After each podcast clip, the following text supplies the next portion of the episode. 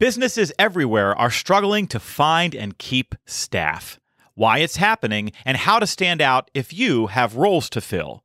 Plus, the productivity hack that will keep you calm and sane during even the busiest times. It's all ahead now on Boss Better Now.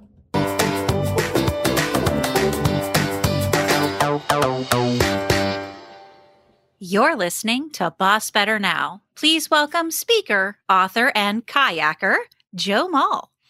Welcome back, boss heroes, to the show for smart leaders who care deeply about being a great boss, but don't always know how.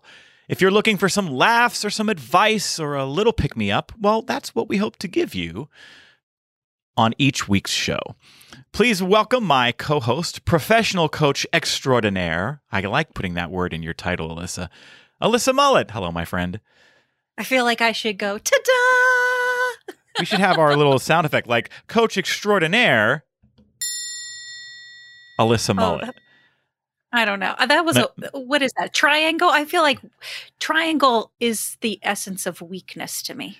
oh, I, man. I feel like That's some major Uh, shade toward the triangle. well, you know, it's got to bump up its game. I mean, Do you know that the triangle is the strongest shape in engineering? Really, is that true? It is. Are you- yes. or is It's- that, it's- like, it's- just it made up, like strength? you've no, that I swear that is something I heard a long time ago and that I'm certain is true. Don't ask me to cite a source. but yeah, the That's triangle is for strength. Yeah. Okay. and so I say right. again, Alyssa Mullet, coach extraordinaire, strength. Okay. Maybe it's resonating a little more now. I'll, I'll take it. I'll take it. And maybe it'll grow on me. Maybe it'll grow on me. I like so that we used you, a musical instrument and you said resonating. That kind of works together too. It's so good to see you. We, we were on a little hiatus for a little while. So if you stuck with us through uh, a little bit of a summer break and some spacing out of our episodes, we greatly appreciate that. And I am so excited to be here with you too, my friend. Yay! Let's do it. Let's get into it. Let's do this. Well, uh, we're starting today by talking about something that I call the myth of lazy. Um, if you've been out in the world, my friend, you have seen help wanted signs everywhere, right? Yes. We Yeah, we yeah. all know that many businesses are struggling to hire. And if you've been on social media at all, there's this kind of collective narrative that has been out in the world, and and it's been out for a while. It, it rears its ugly head from time to time, even before the pandemic. But I'm hearing it now more than ever, and it's this idea that well, people just don't want to work Ah, uh, yes. this idea that well people are lazy uh, and that the reason that uh, so many uh, organizations are struggling to fill roles right now is because of a lack of work ethic uh, or people mooching off the government right i've had many conversations and seen many things Mm-hmm. posted about well the little bit of extra unemployment is keeping people from taking jobs um, i had a conversation at a conference recently with a, a, a dear intelligent respected colleague who said well the problem is stimulus everybody got stimulus and uh, you know they they went on vacation or they they don't want to work because they got stimulus. And there's just no data to back any of that up. Um go ahead. I'm chomping at the bit because, you know, my whole take on this is obviously it's mine's not based upon anything with data. It's what I have seen in my coaching practice. It is what I have felt myself is that throughout this uh, period of time, we have blurred the lines of work and life, if you will, so much that people have completely burned themselves the heck out. And now that people are starting to say, no, no, no, no, no, no, sir, no more. This is what I want. This is when I want it. And I'm not going to settle or make myself available for more than what I want in my life. The moment we put up those boundaries and we try to reestablish, then you get this. People are lazy. People don't want to work. Uh, That mentality of the whole, we're just the products, the widgets that we've made, the, the productivity machinery, Mm. right? I call BS on that too. Yeah. And so much of what you described is a part of this collective restacking of our values that has taken place since, during, and since the pandemic. Since doesn't feel like the right word since we're still in the thick of it. But um, let's think about what happened during the pandemic, right? A lot of businesses, think about the businesses that are struggling to hire people the most right now, which are restaurants and retail. And so many of them endured closures, endured uh, furloughs. Uh, so many folks who work in those industries were told, you're going to have to figure out how to live with less work. Yeah. And guess what happened? They figured out how to live with less work. And, yeah. the, and, and, and these are folks who are saying, you know what? I can get by. Or I am not going to continue to endlessly suffer in these roles that are so challenging when there are new opportunities and better opportunities out there for me now. The industries that are struggling the most to hire staff, restaurants and retail, are typically the roles that have the lowest pay, lousy hours, high stress at work, rude customers, and little to no benefits. And all of a sudden, these folks have said, wait a minute, I can get a call center job working from home during banker's hours for the same pay? Why am I killing myself waiting tables all night uh, in these environments for less than? And so that I think is a big part of this. There's been this collective shift around quality of life, and these some of these industries are going to have to figure out how to catch up with that in a way that's going to be really challenging. Absolutely. Those are some brilliant points to bring up. And I think the the thing that those of us who are not in those industries need to remember is how are we a part of the problem or how can we help to try to dismantle some of those um, biggest challenges in retail, in restaurants. Meaning, number one, be a freaking decent human being whenever you go into these establishments. Right. Right. I mean, there's a reason why there's a term called a Karen. There's a reason why people are filmed at the airlines going crazy. I mean, th- people need to take a step. I get enraged just thinking about just about watching those videos of people getting enraged. Alyssa has wild eyes right now if you're watching on the YouTube channel.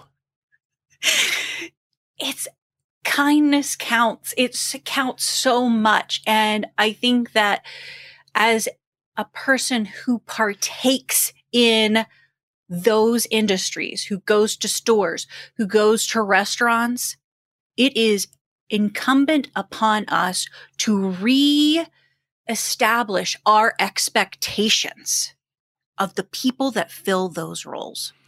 There's a meme going around lately uh, that I, I, really quite like. It says, The whole world is short staffed right now. Uh, be kind to those who showed up. Mm, and yeah. it's absolutely true. Um, you know, and I think the the businesses who are able to attract and keep talent are going to be those who most quickly accept that this is a total sea change that this is a paradigm shift. Oh, I used one of those HR phrases. No, paradigm shift. But it's true. um, we're not going back to the way it was. We are not going to have, if I'm running a restaurant or a retail a store, we are not going to have access to the talent pool that we had before the pandemic.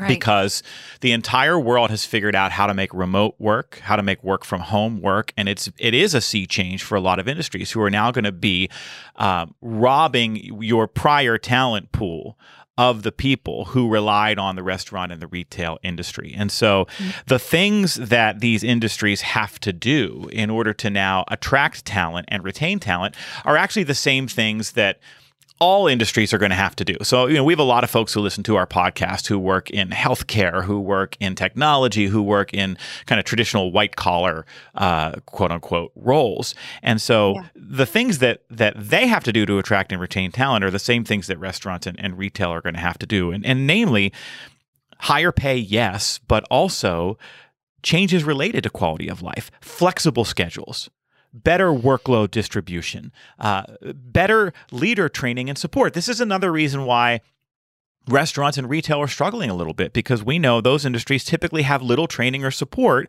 for leaders. Those folks who are in leadership roles are, are promoted based on tenure or they're, they're the owner. And the result is that restaurants and retail everywhere are filled with bad bosses. And uh, you know, I'm not trying to paint with too broad a brush here. I'm not making a broad sweeping generalization that's not founded in in the data. We know that those industries typically do not have leadership development and support programming for folks who supervise others. And anecdotally, on our our Boss Better Now YouTube channel and, and whatnot, the the comments that we get uh, overwhelmingly about bad bosses and fr- being frustrated with leadership come from those industries. And so, if I go to work and I endure any of those things that we just listed related to hours and pay and schedule and rude customers and uh, and I have a, a, a, like you said a, a, bad human being right if I work for somebody who who barks at me and yells at me and treats me like crap um, yep. I, it's not sustainable and so these are the no. things that all industries are going to have to do they're going to have to think about that leader training and support uh, and, you know and the other thing too Alyssa is regardless of what industry I work in what we know about human nature is that employees want to have a voice. They want to have some mm. influence. And so coming to work and just being told what to do and when to do it without having any chance to influence how, when, or where I work, uh, that that's robbing people of what they need to be successful in this day and age as well. And that's not lazy. That's right. empowerment, right? right? So trying to understand our own maybe um, slanted backgrounds of what productivity and what um, work actually looks like in order to uh, be deemed worthy and how many hours and all of the rest of that gotta start taking the back seat there uh, on those old washed up habits it's a mm. new land out there just like you said, we have to try to change at the highest levels. The pool is going to change. We're in a whole other ocean now. And, and the myth of lazy is debunked by the data that we do have. So we know that, and I, I brought stats. Get ready. You brought stats. Here oh we boy. go. You know, we had 4 million people who left their jobs in April, and the numbers were similar in May and June. So, you know, almost 12 billion people in the last few months who have left their jobs. And when you look at the data among all separations, and this is according to the latest job openings and labor turnover sur- survey, uh, across all separations, so you're talking about layoffs, firings, retirement, quitting, etc. Okay. Straight up quitting made up 69% of all total separations. And it's being sparked. This is what the, the uh, latest job openings and labor turnover survey has said. It mm-hmm. is sparked by people's confidence that they can get a better job. That has nothing to do with lazy. It's not that people don't want to work, it's that they don't want to endlessly suffer anymore in a job that takes a toll. It doesn't mean that people aren't willing to deal with difficulty or stress at work. This is a really important point, I think, right? Because the the shade that we end up throwing at these kids today is that they just mm-hmm. can't tolerate the hardship that I've dealt with in my job, and that's bunk. The the the suffering has been constant. The suffering for if you think about our, our frontline healthcare workers in, in the last you know 19 20 months the, the compassion fatigue was gone a year ago. Okay, um, the the people are willing to endure ups and downs and hard times and stress and difficulty, but it can't be twenty four seven. When it does, relentless. people get fried, they get burned out, and they say, "I need to do something else because otherwise, I'm gonna, I, I, I'm, I'm dying slowly. It's death by a thousand cuts." Absolutely. I think I've said this before on the podcast, but I it reminds me of this whole thing again of people establishing boundaries and that boundaries are the highest form of self compassion. Absolutely, yes. And so if we can orient ourselves to the fact that it's not lazy, that's self compassion. And if you think that that's lazy, then maybe you need to direct some of that self compassion towards yourself and then start directing it out outward too. Every time we go into a restaurant, every time we enter a store, every time we interact with our fellow freaking humans out there. Compassion. Absolutely. You know, and the other side of this is that those boundaries are relative to the opportunities available to us to set them. And what I mean that is, by that is that in a super tight job market where there isn't as much opportunity, I maybe don't have as much flex in my life to set those boundaries. Okay, I need a job, I got to pay my bills, and the only things available to me based on my education or experience are these kinds of roles with these kinds of hours in these kinds of settings. And so I I settle and maybe I settled for a while. But in this market when there is so much opportunity and so many people are hiring I have all the leverage as an employee. Yep. I now have the potential to set better boundaries, to say, I- I'm going to take a job that allows me to, to be at my kids' after school activities now for the first time in years. I'm going to set boundaries for myself that say, I'm going to prioritize different things in my life or my health. This is what happened during the pandemic. People who were forced to live with less work suddenly find themselves exercising more or eating healthier or spending more time with their kids and they're living a better quality of life. And so in this market where opportunity allows that to be a boundary now, it's what's happening. Oh, that's a you you just triangled the heck out of all of that. Ding ding ding. I'll triangle you. A triangle of strength. you know, and, and, and I want to I want to say one more thing about this because this is where it kind of gets my goat. And I almost I almost made this one of our stop it segments, but I didn't want to rant. Uh, Rant away. but to bring our triangle full circle. Oh god. too too far. Too far. Sorry, sorry. The laziness is actually on the part of the people who are espousing the view that people don't want to work because they're lazy. That view itself is lazy. It's really easy to espouse a broad character defect on a whole group of nameless, faceless people. Um, that just betrays a deep cynicism, right, about people. But it levels a values judgment against people. And even worse than that, it's just fundamentally not true. Like when you talk to people, when you look at data, when you go out into the world and you find out why people aren't working, are there lazy people? Are a few people being like, yeah, you know what? I don't want to work and I'm going to mooch off the government a little bit? Of course there are. But it is a smattering, it is a sprinkling compared to the overwhelming majority of people who are out there. So it's just, it's lazy and an uninformed opinion.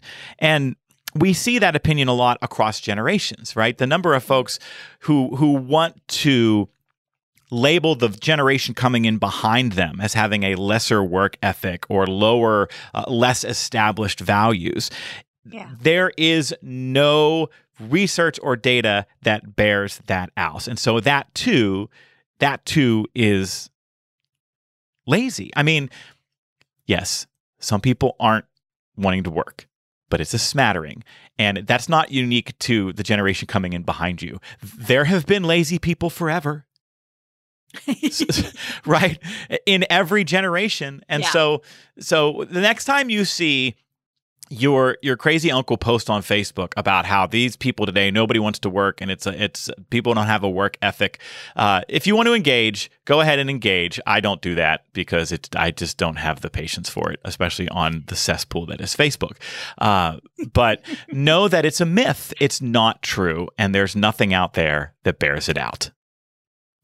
excellent, excellent points and strategies and mindsets. Thanks, Joe. Well, I thank you, and and I would welcome any other additional feedback from folks who are listening or watching. Um, you know, good, bad, indifferent, agree, disagree. You can uh, send your comments to us here at bossbetternow at gmail.com. If you're watching the episode online, you can just drop a comment below the video. We will see all of those, and we, of course, thank you for listening.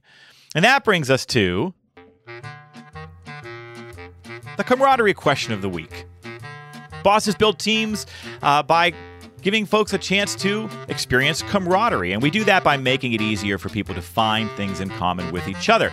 That's why here on our show every week, we give you a question you can use at meetings, at huddles, at get togethers, at gatherings to facilitate connection and build camaraderie. Now, this week, Alyssa, we are in the throes of back to school season. And in classrooms everywhere, teachers are assigning students their first essay of the year. It's usually something like How I Spent My Summer Vacation. And so this is your camaraderie question of the week. If you had to write that essay, How I Spent My Summer Vacation, what would you write about? you know, I was trying to figure out like um, you know, in Ralphie, like what what is the the uh, he has to write a Yes, theme he has to or write whatever, right? a theme. I want Yes. you to write a theme. This is a Christmas story movie, folks. A Christmas Yes. story movie. Um, so I was trying to think on the cover sheet what, what if I was Ralphie, what I would write, and I I came up with the perfect thing. Oh, I screwed the shoulds. ah. Tell me about shape this essay for us, Alyssa.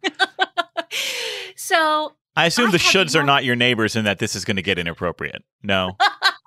no, no. Okay, just good. making We're sure. Coming up to the line there with that one. Okay. I like all my neighbors mostly. um, none of them listen to this. It's okay. Um, in any case, uh, my whole thing was, you know, these there were lots of things maybe I should have done. hmm S- uh, definitely should have done some professional things. I had goals in mind that, you know, for myself, for writing and all of these other projects that I have going on that I, for the first time in my mm, adult life, said, I'm, I'm not going to meet a goal that I set for myself hmm and I'm gonna be okay with that. Um, so that was the major big theme. Um, and I replaced all of the should with why not? Well, we went to amusement park. We went to uh kayak on the lake. You're a kayaker. I'm a kayaker only because my husband is a kayaker and my kid wants to be a kayaker. So therefore I am a kayaker. But mainly like I just enjoyed the outdoors. I enjoyed my little family, my husband, my son, and I was just going to be present and all the rest of the shoulds screwed right off. And that's what you should do with your summer, right? I mean, you just nailed the things that, you know, when we look back on the various stages of our lives, are the things that we'll remember most and si- assign the most value to. And so, good on you, my friend. That all sounds amazing. Thank you. High five me. High five. All right. So tell me about your summer vacation, How I little Joey. my summer vacation. Loving the Christmas story reference, by the way. My all time favorite Christmas movie. Um, eminently quotable. We quote it all the time, all year long, especially my sister and I. And so for you to drop, I want you to write a theme. it just makes my heart sing. And so I'm thanking you. I'm thanking you for bringing that to the podcast today. Um, Fragile. Fragile. it must be Italian. All right. Um, uh, I, if I'm writing this essay, I, I found that when I was thinking about this question, it, I, it very quickly got caught up in the negative. Like the first half of Mhm. summer had all this great client work, and I was traveling, and then like the numbers with Delta variant are surging again, and and things are like half of my fall calendar has been wiped out again. So it's like living this kind of Groundhog's Day with what we did in 2020, and that's very frustrating. And I thought, no, no, no, I had all these wonderful things that happened in the summer, so I'm going to make the choice to write my essay on a in a positive bent. And Mm. so I'm going to answer the question with the positive things that happened. And the, the two big things for me this summer um, were spending time with my two families. And so um, in June, I got to go to the uh, National Speakers Association National Convention. It's called Influence uh, in Las Vegas. Um, I was elected to the board of directors for NSA. And so we'll now serve a four year term and uh, really get to give back to this organization that has meant so much to me. And uh, Congratulations. thank That's you. awesome. Thank you. And uh, so I spent eight days, uh, four days for all of the board of directors work, and then four days for the conference, and just got to be immersed in so many incredible people, so much talent, so much, so many incredible relationships that uh, mean a lot to me uh, and have formed over the years. And, our conference obviously was canceled last summer, so this is the first time in almost two years that we've been able to to gather in person and got to watch a very dear friend of mine get inducted into the Speaking Hall of Fame, uh, which was really special. So, so that was the first part of summer. That was in in June, and that was uh, really a lot of fun. And then the other family, of course, is my family unit, right? My wife and our three kids, and we got to do a, a couple of fun things this summer. Um, I got to take my mom and my sister on a, a, trip where I did a keynote and we had some fun together. And then when I came home, we all went with with my wife and, and kids uh, to a week at the lake where we got to kayak and swim. And uh, when it rained, we all went roller skating, which we hadn't done in years. Um, and by the way, that is not like riding a bike. It does not come back. it is good to know. Awkward we'll as try. hell at 44 you know, you strap those skates on. You're like, these are old school traditional skates, and I did this like a like a complete pro when I was nine, uh, and now I look like I'm having a seizure standing up. So wasn't wasn't good. Just thinking yes. about it. I, I got a little smoother as the time went on, but uh, I'm glad nobody filmed me. So yes, so those are the, the the ways that I spent my summer vacation. For me, were really highlighted by family time, my professional speaking family, uh, and some some trips and fun time spent with my family.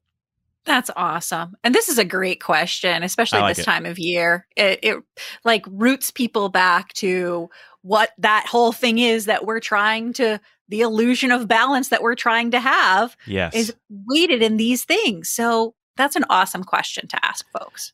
Thank you. And if you take this question to your teams and your huddles, I want to encourage you, listeners, to um, ask for detail. Not, you know, we don't want to push past people's uh, boundaries of self comfort and oversharing, but you have those people on teams who will answer the question, you know, how did you spend your summer vacation? Oh, we went to the beach.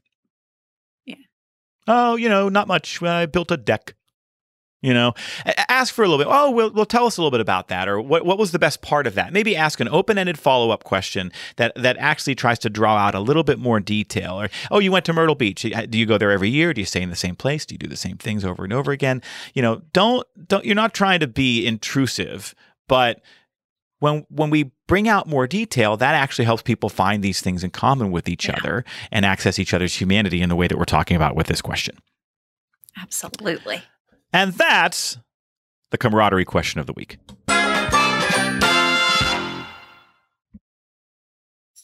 Are you planning a meeting, conference, retreat, or event? Why not invite our own Joe Mull to be your keynote speaker? How many people here who supervise have had their time, attention, and energy devoured by someone who is not committed? If yes, say yes. yes. And an amen. See, like I said. Joe teaches leaders how to boss better and cultivate commitment in a way that is funny, captivating, and filled with takeaways. Do you believe that these people are coming to me and telling me that I'm sticking my nose in where it doesn't belong? Oh my gosh, wonderful. Really engaging and thought provoking, which is really great with lots of good tools to take home. You felt present, like you wanted to lean in, you didn't want to pick up your phone and scroll through Facebook. Whether your event is virtual or in person, your audience doesn't want another boring 60 minute lecture. They deserve to learn and be inspired by a world class program they simply cannot turn away from. That's what you get, guaranteed, from Joe Mull. We can all agree we want our employees to care and try, but care and try isn't about competence, it's about commitment. And commitment can't be bought, it can only be earned. Your number one job as a leader is to cultivate commitment. For more information, visit joemull.com forward slash speaking. All right, Alyssa, you may recall that in our last episode, which we recorded a while back, we had this really, I think, um, fruitful conversation about the myth of productivity. Yeah, yeah. You know, and we we ended up talking through all of these ways in which we try to manage our schedules and manage ourselves and manage our expectations about what we can accomplish in one day. Uh, and it led us into this really interesting conversation about how we turn that into an evaluation of our own competence when we don't end up showing up in a superhuman kind of way around productivity, right? Yep. And I, I, ended up having some notes about that conversation that didn't make it into that segment of the podcast that I thought would actually make for an extra little fun add on because um, it, it was an idea that we didn't talk about much in that segment, but I think is worth mentioning. And that is this idea of planning for the unplanned. And, and for me, this actually might be the most important productivity hack that a leader can build into their routines. And I have a feeling that you do this in your life and or you did it when you were in corporate America. And so let me tell you what I mean by this. Uh, one of the things that I have figured out, and it's taken me a long time to do this, is I have to build in time not just to be productive, but to be reactive. Mm. When I put together my schedule each week, I am blocking out time in my calendar, obviously for meetings and other things that I am scheduled into. I'm also blocking out time to work on the things that require my attention. So I know that I need to block an hour to write out the podcast episode agendas and run sheets before we record and then send them to you. I know that takes me an hour. So whenever that's coming up, I know I have to block an hour to do that. When I'm preparing for a keynote, I always block two hours before the keynote, usually two or three weeks before the keynote, for all the customization and whatnot that we do. We always build in on my schedule a minimum of that amount of time. And so for years, what would end up happening is I would fill my day with all this stuff. I build my day with meetings and I would fill my and, and calls and whatnot and appointments, and then the work time. And so you would open my calendar and you would see from you know 8:30 a.m. until 5 p.m. bang bang bang everything back to back work time and and I would even get good at building in what I call tasky time. T A S K Y, tasky time. I would block tasky time, like a half an hour or an hour in the day. And that's jumping into email and catching up on a bunch of the little things that need to happen. I called it tasky time. And I was okay. like, this is this is this is working for me. But then it really wasn't.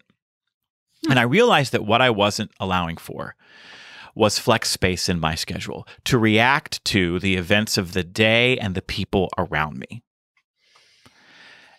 And so my new approach is to only schedule about 60 to 70% of my day. To leave oh. about 30% of my day, excuse me, for reaction, responsiveness. And here's where that comes in handy. So if I'm in the middle of this two hour window where I'm working on the customization of a keynote for a client. And a member of my team pops into my office because she just got an email and we need to talk through the best way to handle the request or respond to the inquiry. I'm not suddenly going, okay, I just lost 30 minutes of the keynote prep time that I need to find someplace else. That mm-hmm. time is built in for flexing. I know I know I have it there in the day because I've left enough kind of clear space between some things to shift and move on the fly. So this is my advice to leaders. Recognize that we need to not just schedule time to be productive, but we need to leave time open to be reactive. What say you? That's what it makes me do. Take a big breath because at first I was like trying to understand. I was like, okay, he means responsive. Like you got to build in like the email answering time and, you know, help people like give themselves credit for those mm-hmm. things. But then whenever you said, no, it's about this responsiveness, mm-hmm. this flexibility to you can already have that tasking time done, right? You schedule that. I'm sorry, in, it was tasky. T A S K Y. I think it's a much cuter name than tasking. You're right. You're Just right. I, my sincerest apologies. my sincerest apologies. You're right. I just, I think that that rule, you know, we in the, you know, I don't know if you know this or not, but like I, I grew up quote unquote professionally in the hotel world and we had the 80 20 rule, which mm. was, um, when you were within like I, for, I now I'm going to forget what it was, but the whole one of the one of the things was like about whenever you're within like 20 feet of a guest, you smile. Like you're mm-hmm. you're you're engaging, right? You're making a green. I think maybe it was with 80. I don't know, whatever the heck it was. All right. But this whole thing that you're talking about is outside of the scheduled things, which can include the tasky time. Yes. 60% of the schedule is the scheduled, including the tasky time. And then the other part is responsiveness. Yes. And that, you know, from again, depending on what generation you're from, if you looked at your calendar, might go, hmm, there's a lot of time here to be filled. Maybe you're a little bit lazing around there, Uh-huh. Joe, Uh-huh. to, you know, th- through the throughput from our prior discussion. But the fact of the matter is, this is what sets great leaders apart. This is what sets successful entrepreneurs apart from one another is to be responsive and in the moment and present and having that built in to your schedule each and every day. That's a recipe for success. You know, and if, if we have to label it what it is, right? Because we, we have to reframe this in a way that actually gives credit for what it is. So if you just look and see kind of white space on your calendar before and after an appointment and you say, oh, well, you clearly aren't busy enough, that's not true. You're leaving that time open to do staff engagement. So label it. So block it. Put it on your calendar and call it staff engagement. Now, if I'm your boss and I peek at your calendar, I see, oh, this person's in meetings. This person is doing their project work. This person's doing staff engagement. They're an amazing supervisor. They're figuring out how to balance all that stuff and they're making sure that they make time for it. So, you know, this is the reframing that needs to occur, right? Because we subjugate those things to everything else. That responsiveness, that that balancing between being productive and being leaving time to be reactive, we we value that we we reduce the value of that in our perceptions. Whereas we need to decide that this might actually be the most important thing. That's the stuff that helps us achieve our long-term goals right Cre- creating that space in between uh, each of of these areas uh, this may not be the best analogy but i think of it like parallel parking when you parallel park your car you've got to leave enough space at the front end of the car and the back end of the car so that you can get out later if you Mm. don't leave enough space you're trapped and you ultimately can't go anywhere and operate on your own schedule and that's what that's what this kind of leaving time in and around other appointments so that you can flex and shift and move wherever possible uh, is so important. Otherwise, you're trapped and you'll never get where you want to go. Wow, you are on fire today. Fire. One more triangle just for the kids at home. Well, that's our show this week, Boss Heroes. Whether you joined us on Apple, Spotify, Audible, iHeartRadio, or you streamed the video of our episodes on the Boss Better YouTube channel, we are humbled and excited that you tuned in. I think, Alyssa, as summer comes to a close, we should leave everyone today with that little internet meme that I mentioned earlier that's been circling everywhere. I've seen it in so many places. Uh, let's leave today with this, friends. The whole world is short staffed right now, so be kind to those who showed up. Thanks for listening. We're so glad you're here. See you next time.